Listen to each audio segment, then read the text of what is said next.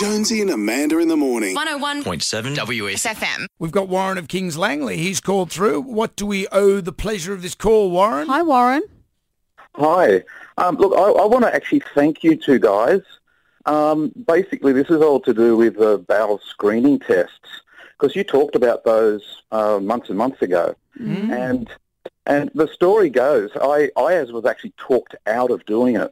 I'm in my mid fifties, and I'd avoided it for well many years, and um, and after you going through that and basically talking open about it, I thought this year I'm going to do it. And look, to be honest, I'd had some issues as well. Mm. And I went and did the test, and it actually came back positive. Oh, Warren. Jeepers.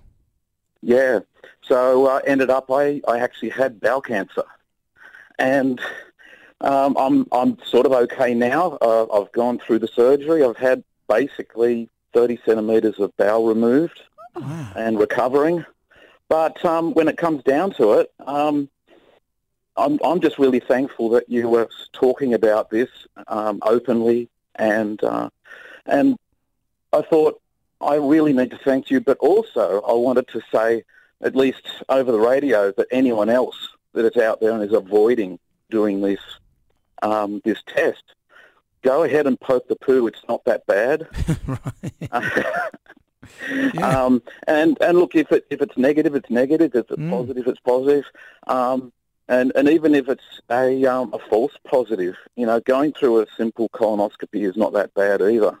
yeah. Wow, I Warren. You can you can avoid all of these issues that I've gone through because uh, one thing I did find out was that um, this cancer I've had it probably for about five years, so Oh. I could have picked this up early on and had it fixed easily.